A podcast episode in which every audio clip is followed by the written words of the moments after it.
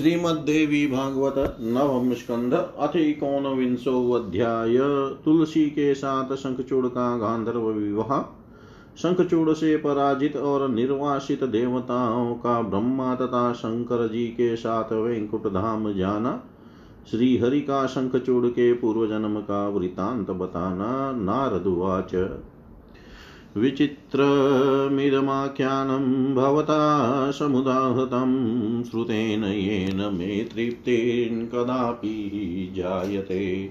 ततः परं तु यजातं तत्त्वं वद श्रीनारायण उवाच। इत्येवमाशिषं दत्त्वा स्वालयं च ययो विधि।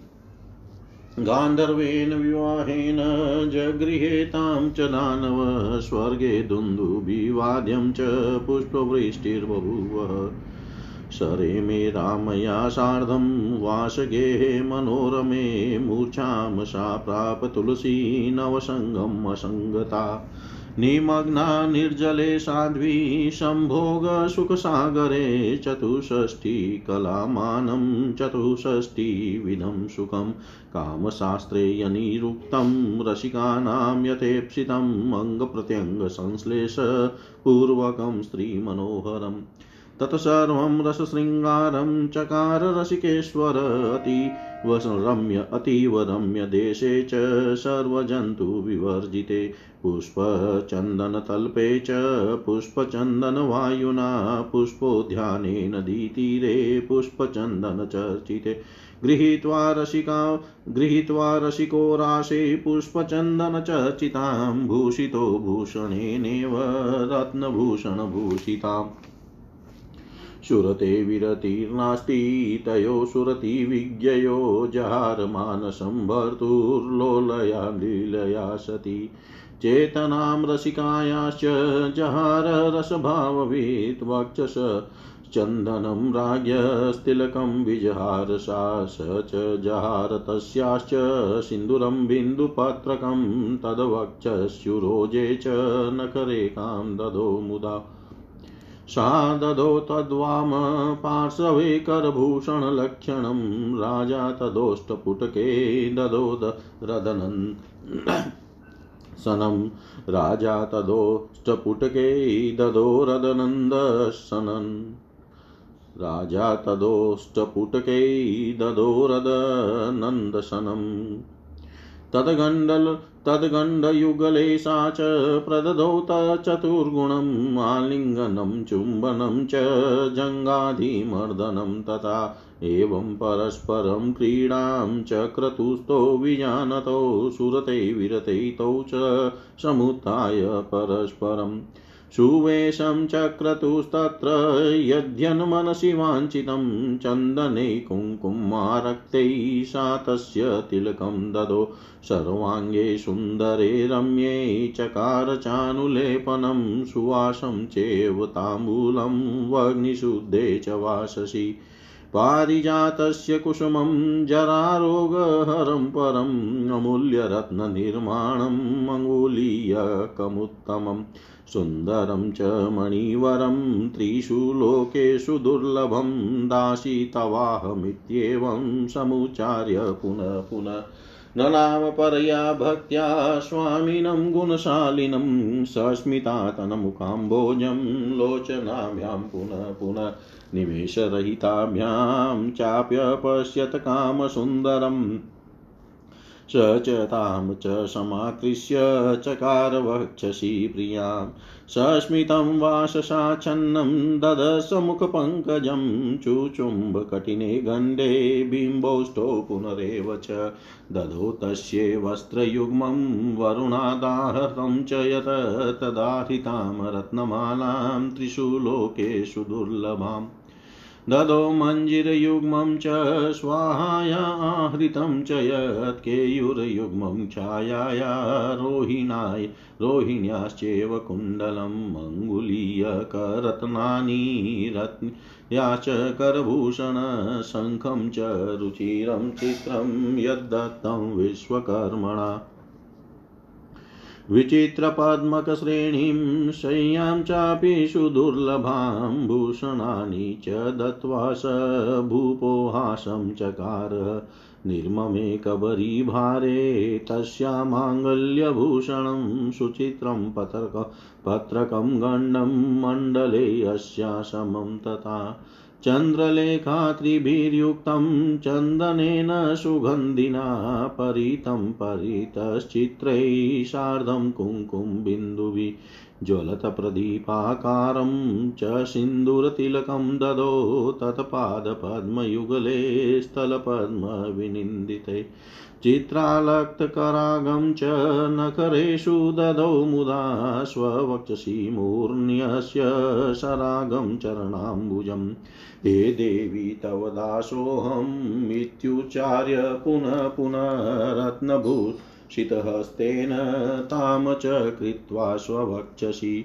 तपोवनं परित्यज्य राजास्थानान्तरं ययो मलये देवनीलये शैले शैले तपोवने स्थाने स्थाने अतिरम्ये च पुष्पोद्याने च निर्जने।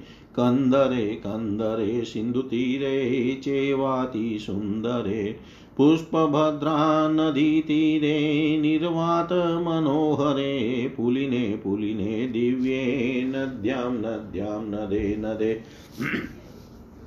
मधौ मधुकराणां च मधुरध्वनिनादिते विस्पन्दने सुरसने नन्दने गन्धमादने देवोद्याने नन्दने च चित्रचन्दनकानने चम्पकानां केतकीनां माधवीनां च माधवे कुन्दानां मालतीनां च कुमुदाम्भोजकानने कल्पवृक्षे कल्पवृक्षे पारिजातवने वने।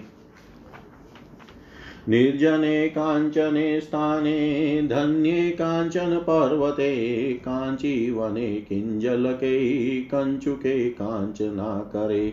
पुष्पचन्दनतल्पेषु पुंस्कोलिरुतश्रुते पुष्पचन्दनसंयुक्त पुष्पचन्दनवायुना कामुक्या कामुकः कामाचरे मे रामया सह न हि तृप्तो दानवेन्द्रस्तृप्तिं नेव जगाम सा। हविषा कृष्णवर्तमे वर्तमेव ववृधे मदनस्तयो तया सह समागत्य स्वाश्रमं दानवस्तत।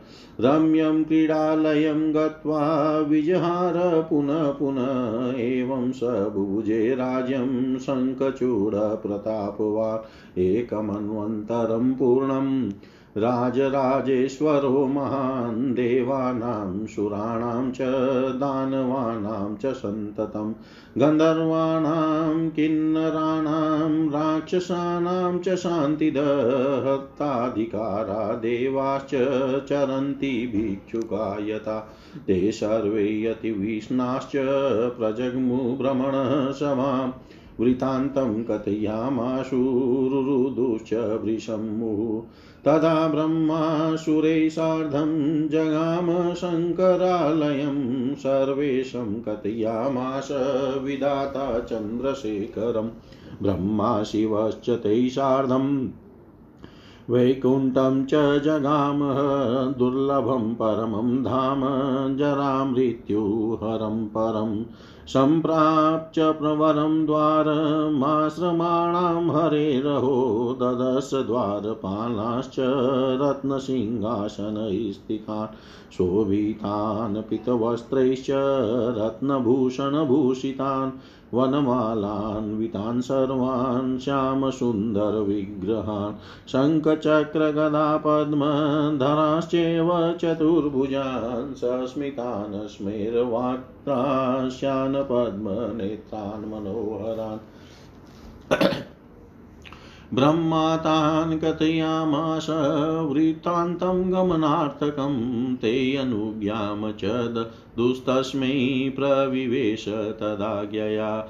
एवं षोडशद्वाराणि निरीक्षय कमलोद्भव, देवै सार्धं तानतीत्य प्रविवेश हरे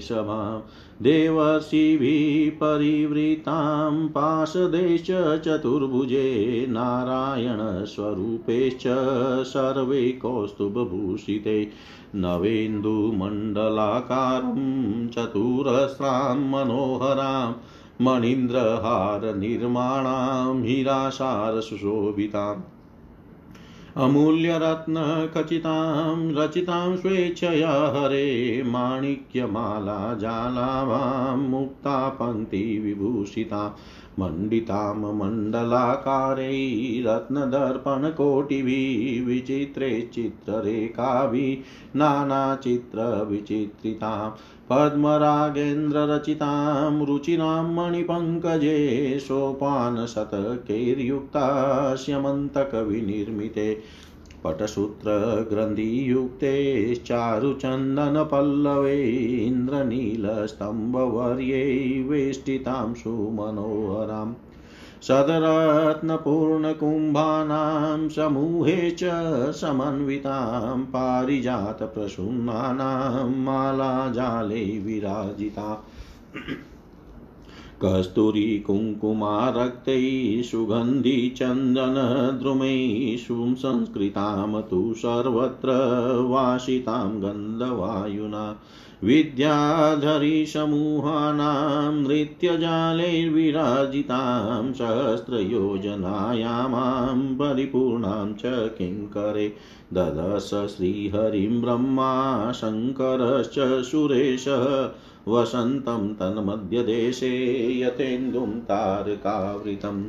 अमूल्यरत्ननिर्माणचित्रसिंहासने स्थितं किरीटिनं कुण्डलीनं वनमाला विभूषितम् चन्दनोक्षिप्तसर्वाङ्गं बिभ्रतं केलिपङ्कजं पुरतो नृत्यगीतं च पश्यन्तं सस्मितं मुदा शान्तं सरस्वतीकान्तं लक्ष्मीधृतपदाम्बुजं लक्ष्मया प्रदत्तं ताम्बूलं भुक्तवन्तं सुवासितं।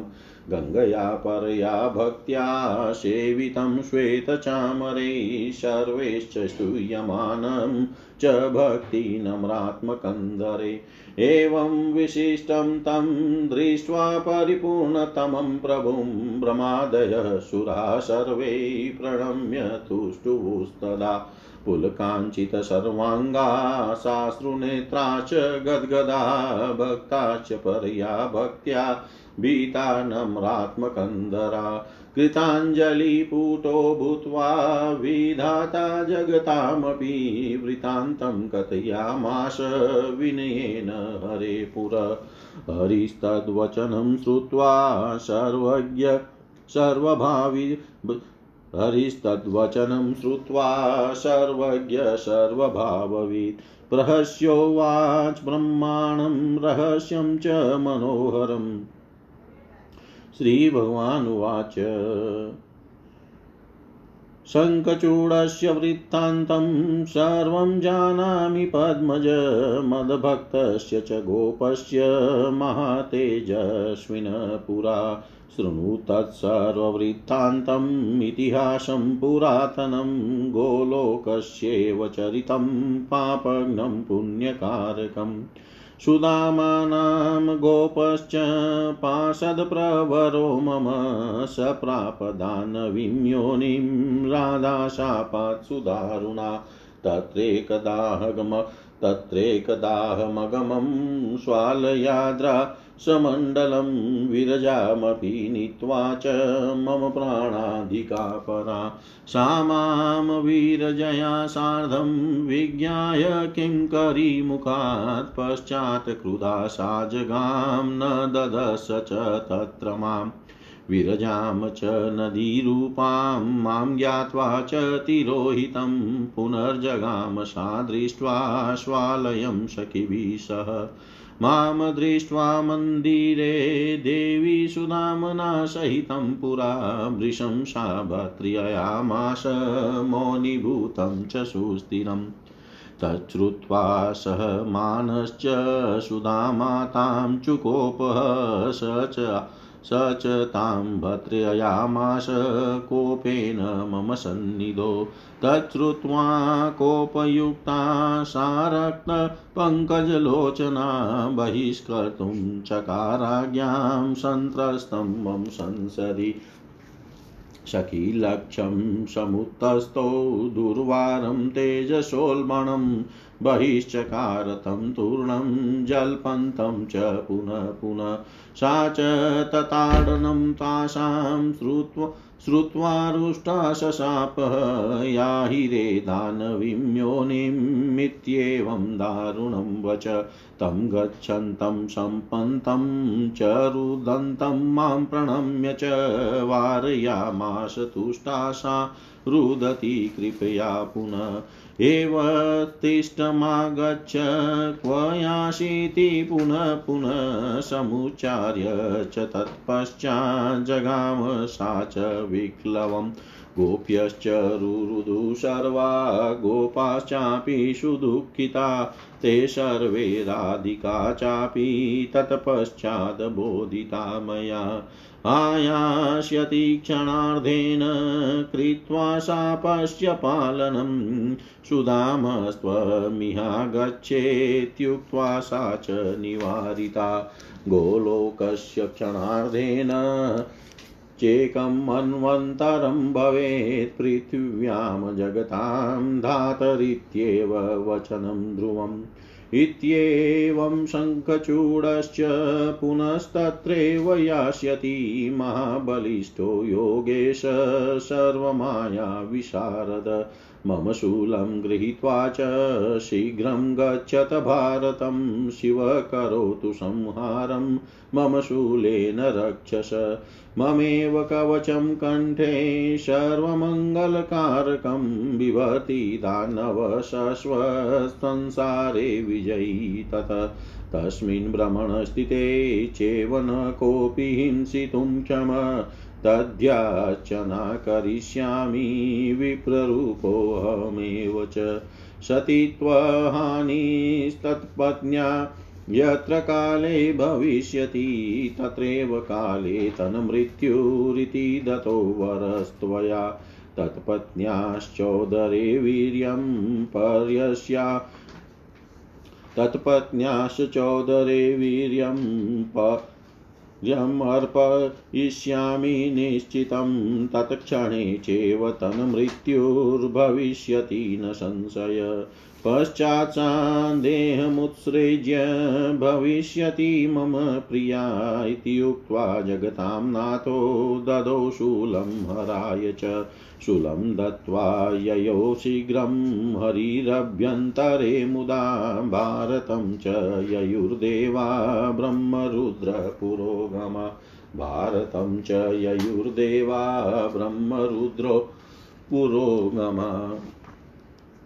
नारद जी बोले, हे भगवान, आपने यह अत्यंत अद्भुत आख्यान सुनाया, जिसे सुनकर किसी भी प्रकार से मुझे तृप्ति नहीं हो रही है। हे महामते, उसके बाद जो कुछ घटित हुआ, उसे आप मुझे बताइए। श्री नारायण बोले इस प्रकार शंखचूड़ तथा तुलसी को आशीर्वाद देकर ब्रह्मा जी अपने लोक चले गए। तब दानव शंखचूड़ ने गांधर विवाह के अनुसार उस तुलसी को पत्नी रूप में ग्रहण कर लिया। उस अवसर पर स्वर्ग में दुंदुम्बिया बजने लगी और पुष्पों की वर्षा होने लगी। अब वह शंखचूड़ अपने सुंदर भवन में तुलसी के साथ विलास करने लगा। आनंद का अनुभव कर वह तुलसी मूर्छित सी हो गई। वह साध्वी उस समय सुख रूपी निर्जल सागर में निमग्न हो गई थी। काम शास्त्र में जो चौसठ प्रकार की कलाएँ तथा चौसठ प्रकार के सुख बताए गए हैं, वे रसिक जनों के लिए अत्यंत प्रिय है। अंग प्रत्यंग के स्पर्श करने से स्त्रियों को सुखप्रद लगने वाले जो भी रस श्रृंगार होते हैं, उन सबको रसिकेश्वर शंखचूड़ ने प्रस्तुत किया। अनेक प्रकार के आभूषणों से विभूषित वह रसिक शंखचूड़ पुष्प चंदन से चर्चित तथा रत्न में आभूषणों से अलंकृत उस तुलसी को साथ में लेकर अत्यंत रमणीक तथा पूर्ण रूप से निर्जन स्थान में पुष्प चंदन से सुरभित वायु युक्त पुष्पोध्यान और पुष्प चंदन से सुशोभित नदी के तट पर पुष्प चंदन से चर्चित सैया पर रास क्रीड़ा में नीरत रहता था। काम क्रीड़ा के ज्ञाता वे दोनों कभी भी विलास से विरत नहीं होते थे। उस साध्वी तुलसी ने अपनी चंचल लीला से अपने पति का मन हर लिया था। इसी प्रकार रस भावों के ज्ञाता शंखचूड़ ने भी रसिका तुलसी का मन अपनी ओर आकृष्ट कर लिया था। उस तुलसी ने राजा के वक्षस्थल का चंदन तथा मस्तक का तिलक मिटा दिया। उसी प्रकार उस शंखचूड़ ने भी तुलसी के सिंदूर बिंदु को मिटा दिया।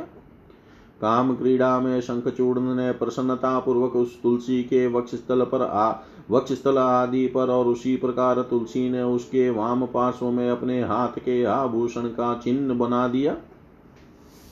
इस प्रकार परस्पर आलिंगन आदि करते हुए काम कला का सम्यक ज्ञान रखने वाले वे दोनों क्रीड़ा करने लगे। रति क्रीड़ा से विरत होकर वे दोनों मन में जो जो इच्छा रहती थी, उसके अनुसार एक दूसरे का श्रृंगार करते थे। वह तुलसी शंखचूड़ के मस्तक पर कुमकुम मिश्रित चंदन लगाती थी और उसके सभी मनोहर अंगों में चंदन का लेप करती थी।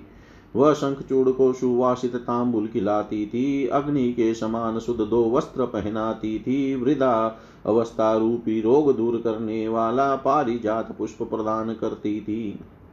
बहुमूल्य रत्नों से निर्मित उत्तम अंगूठी पहनाती थी और तीनों लोकों में दुर्लभ उत्तम मणियों के आभूषणों से अलंकृत करती थी।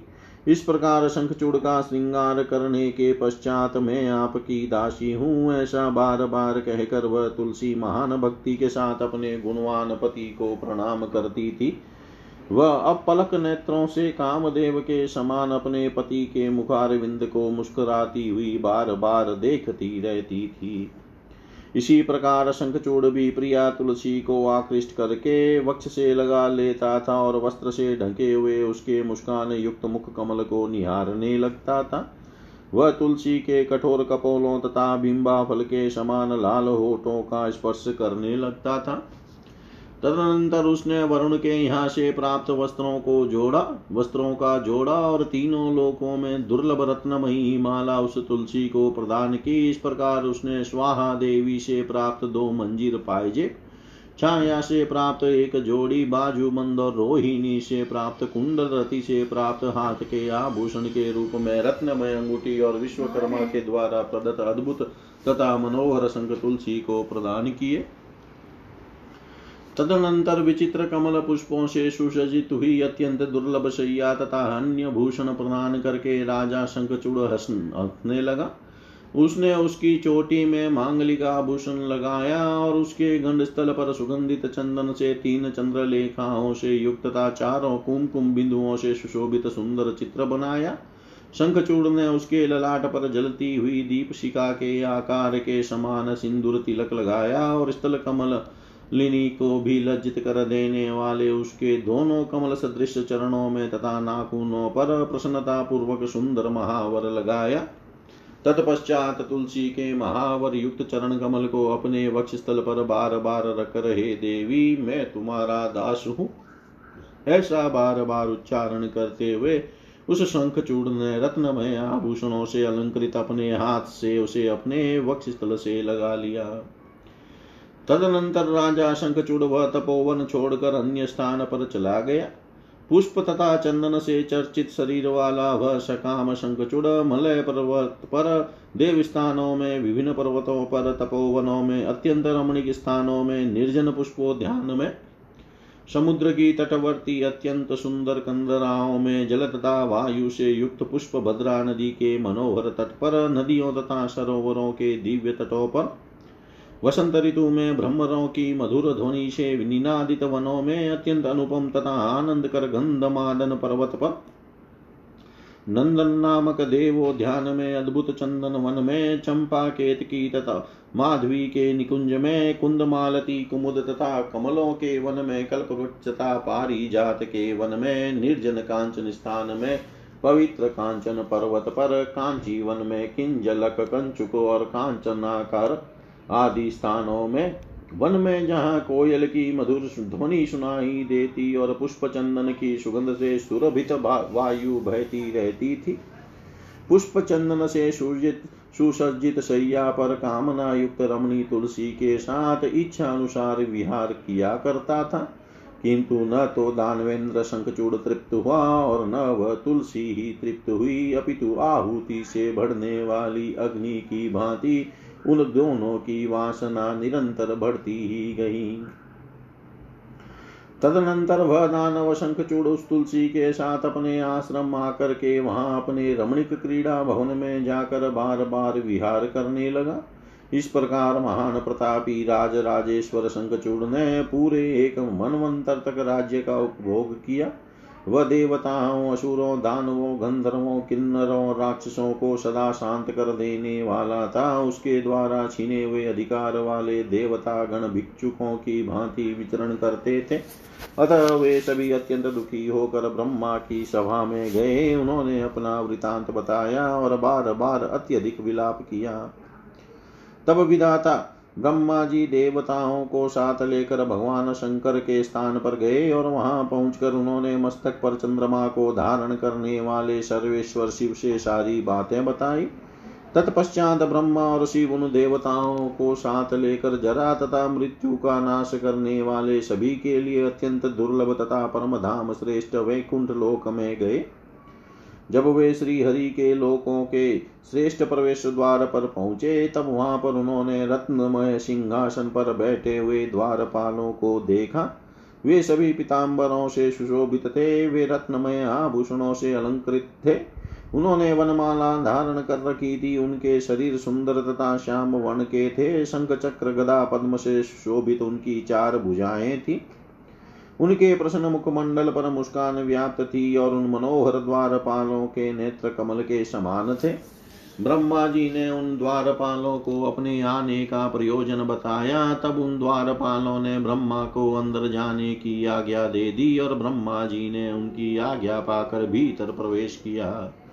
इस प्रकार ब्रह्मा जी ने भीतर सोलह द्वारों को देखा और देवताओं के साथ उन्हें पार करके वे श्री हरि की सभा में पहुँचे।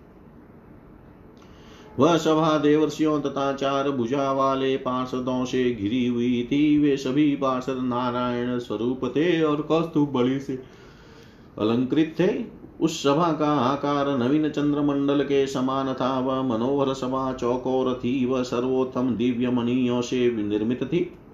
वह बहुमूल्य हीरों से सजी हुई थी भगवान श्री हरि की इच्छा से निर्मित उस सभा भवन में बहुमूल्य रत्न जड़े हुए थे, मणिमयी मालाएँ उसमें जाली के रूप में शोभा दे रही थी। मोतियों की झालरों से वह सुशोभित थी, मंडलाकार करोड़ों रत्नमय विचित्र दर्पणों से वह सभा मंडित थी। अनेक प्रकार के रेखा चित्रों से युक्त वह सभा अत्यंत सुंदर तथा अद्भुत प्रतीत हो रही थी। पद्मराग मणि से निर्मित वह सभा मणिमय पंकजों से परम सुंदर प्रतीत हो रही थी। वह श्यमंतक मणि से बनी हुई सौ सीढ़ियों से युक्त थी। वहाँ दिव्य चंदन वृक्ष के सुंदर पल्लव रेशम के सूत्रों से बंधे वंदर वंदन वार के रूप में शोभा दे रहे थे। वो मनोहर सभा उत्तम कोटि के इंद्र नीलमणि से निर्मित खम्भों से आवृत थी। वह उत्तम रत्नों से निर्मित अनेक कलशों से युक्त थी। पारिजात पुष्पों की माला, पंक्तियों तथा कस्तूरी और कुमकुम से रंजित सुगंधित चंदन के वृक्षों से वह सभा सुसज्जित थी। वह सर्वत्र सुगंधित वायु से सुरभित थी। बहुत सी विद्याधरियों के नृत्य से उस सभा की शोभा बढ़ रही थी। वह सभा एक हज़ार योजन विस्तार वाली थी और बहुत से सेवकों से व्याप्त थी। देवताओं सहित ब्रह्मा तथा शिव ने सभा के मध्य भाग में विराजमान श्री हरि को तारों से गिरे चंद्रमा के समान देखा। वे बहुमूल्य रत्नों से निर्मित अद्भुत सिंहासन पर विराजमान थे। वे किरीट कुंडल तथा वनमाला से सुशोभित थे। उनके संपूर्ण अंग चंदन से अनुलिप्त थे। वे अपने हाथ में लीला कमल धारण किए हुए थे। वे प्रसन्नता पूर्वक मुस्कुराते हुए अपने सामने नृत्य गीत आदि का अवलोकन कर रहे थे। उन सरस्वती कांत भगवान श्री हरि का विग्रह शांत था। लक्ष्मी जी उनके चरण कमल पकड़े हुए उनकी सेवा में संलग्न थी और लक्ष्मी जी के द्वारा दिए गए सुवासित तांबुल का वे सेवन कर रहे थे। भगवती गंगा परम भक्ति के साथ श्वेत चंवर डुलार कर उनकी सेवा कर रही थी। वहाँ उपस्थित सभी लोग भक्ति पूर्वक मस्तक झुकाकर उनकी स्तुति कर रहे थे। हे नारद, ऐसे उन विशिष्ट परिपूर्णतम भगवान श्री हरि को देख कर ब्रह्मा आदि सभी देवता प्रणाम करके उनकी स्तुति करने लगे। उसी समय उनके सभी अंग पुलकित हो गए थे आँखों में आँसू भर आए थे और वाणी गदगद हो गई थी। वे सभी भक्त परम भक्ति के साथ अपने कंधे झुकाए भयभीत होकर उनके समक्ष खड़े होकर स्तुति कर रहे थे। इसके बाद जगत की रचना करने वाले ब्रह्मा जी ने दोनों हाथ जोड़कर भगवान श्री हरि के सामने विनम्रता पूर्वक सारा वृतांत निवेदित कर दिया। उनकी यह बात सुनकर सभी अभिप्रायों को समझने वाले सर्वज्ञ श्री हरि ने ब्रह्मा जी से हंसकर मन को मुग्ध करने वाला एक अद्भुत रहस्य कहना आरंभ किया। श्री भगवान बोले, हे पद्मज यह महान, तेजस्वी, शंखचूड़ पूर्व जन्म में एक गोप था और मेरा परम भक्त था। मैं इसका सभी वृतांत जानता हूँ। अब आप पुरातन इतिहास के रूप में निबद्ध उसका संपूर्ण वृतांत सुनिए। गोलोक से संबंध रखने वाला, यह चरित पापों का नाश करने वाला तथा पुण्य प्रदान करने वाला है। सुदामा नामक एक गोप मेरा प्रधान पार्षद था राधिका के दारुण साप के कारण उसे दानव योनि में जन्म लेना पड़ा। एक बार मैं अपने प्राणों से भी अधिक प्रिय श्रेष्ठ विरजा को साथ में लेकर अपने निवास स्थान से रास मंडल में गया था। मैं विरजा के साथ रास मंडल में गया हूँ। परिचारिका के मुख से ऐसा सुनकर कुपित हो राधिका वहाँ आ गई, किंतु उसने मुझे वहाँ नहीं देखा। बाद में मेरे अंतर्धान हो जाने, होने तथा विरजा के नदी रूप में परिणित हो जाने का समाचार सुनकर राधा अपनी सखियों के साथ फिर अपने भवन चली गई। उस भवन में सुदामा के साथ मौन तथा स्थिर चित होकर मुझे बैठा हुआ देख कर देवी राधा ने मेरी बहुत भर्तना की। उसे सुनकर सुदामा सहन नहीं कर सका और उन पर कुपित हो गया। उसने मेरे सामने ही राधा को क्रोध के साथ बहुत फटकारा। उसकी बात सुनकर राधिका क्रोधित हो उठी और उनकी आँखें रक्त कमल के समान लाल हो गई। उन्होंने तत्काल भयभीत सुदामा को मेरी सभा से बाहर निकाल देने का आदेश दिया। आज्ञा पाते ही प्रबल तेज से संपन्न तथा दुर्निर्वार्य सखियों का समूह उठ खड़ा हुआ और उसे शीघ्र ही सभा से बाहर कर दिया। उस समय वह सुदामा बार बार कुछ बोलता जा रहा था। इस तरह उन सखियों से सुदामा के विवाद करने के कारण राधा और भी कुपित हो उठी और उन्होंने कुपित होकर साप दे दिया। तुम दानव योनि में जन्म प्राप्त करो, ऐसा दारुण वचन कहा था। तदनंतर सुदामा मुझे प्रणाम करके रोता हुआ तथा सखियों को कोसता हुआ सभा भवन से बाहर जाने लगा। तब करुणामयी राधा ने कृपावश उसके ऊपर फिर प्रसन्न होकर उसे रोक लिया और रोते हुए कहा, हे वत्स ठहरो, मत जाओ। कहाँ जा रहे हो? ऐसा बार बार कहती हुई वे राधा व्याकुल होकर उसके पीछे पीछे चल पड़ी।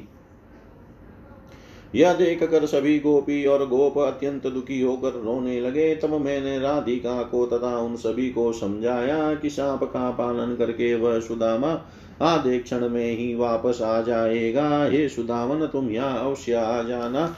ऐसा कहकर मैंने राधा को शांत किया। हे संपूर्ण संपूर्ण जगत की रक्षा करने वाले भ्रमण गोलोक के आधे क्षण में ही पृथ्वी लोक पर एक मनमंत्र का समय व्यतीत हो जाता है। यह बात बिल्कुल सत्य है। इस प्रकार यह सब कुछ पूर्व निश्चित व्यवस्था के अनुसार ही हो रहा है। अतः संपूर्ण मायाओं मायाओं का पूर्ण ज्ञाता, महान बलशाली तथा योगेश्वर शंखचूड़ समय आने पर पुनि उसी गोलोक में वापस चला जाएगा। अब आप लोग मेरा त्रिशूल लेकर शीघ्र भारत वर्ष में चलें और वहाँ पर शंकर जी मेरे त्रिशूल से उस राक्षस का संहार करें। वह दानव शंखचूड़ अपने कंठ में मेरा सर्व मंगलकारी कवच निरंतर धारण किए रहता है। इसी से वह सदा संसार विजयी बना हुआ है।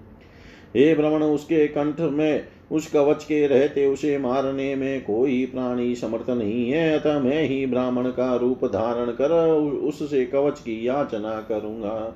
जिस समय उसकी पत्नी का सतीत्व नष्ट होगा, उसी समय उसकी मृत्यु होगी। ऐसा आपने उसे वर भी दे रखा है। इसके लिए मैं अवश्य ही उसकी पत्नी के उदर में अपना तेज स्थापित करूँगा, जिससे उसी क्षण उस शंखचूड़ की मृत्यु हो जाएगी। इसमें संदेह नहीं है, तब उसकी पत्नी अपना शरीर त्याग कर पुनः मेरी प्रिया बन जाएगी।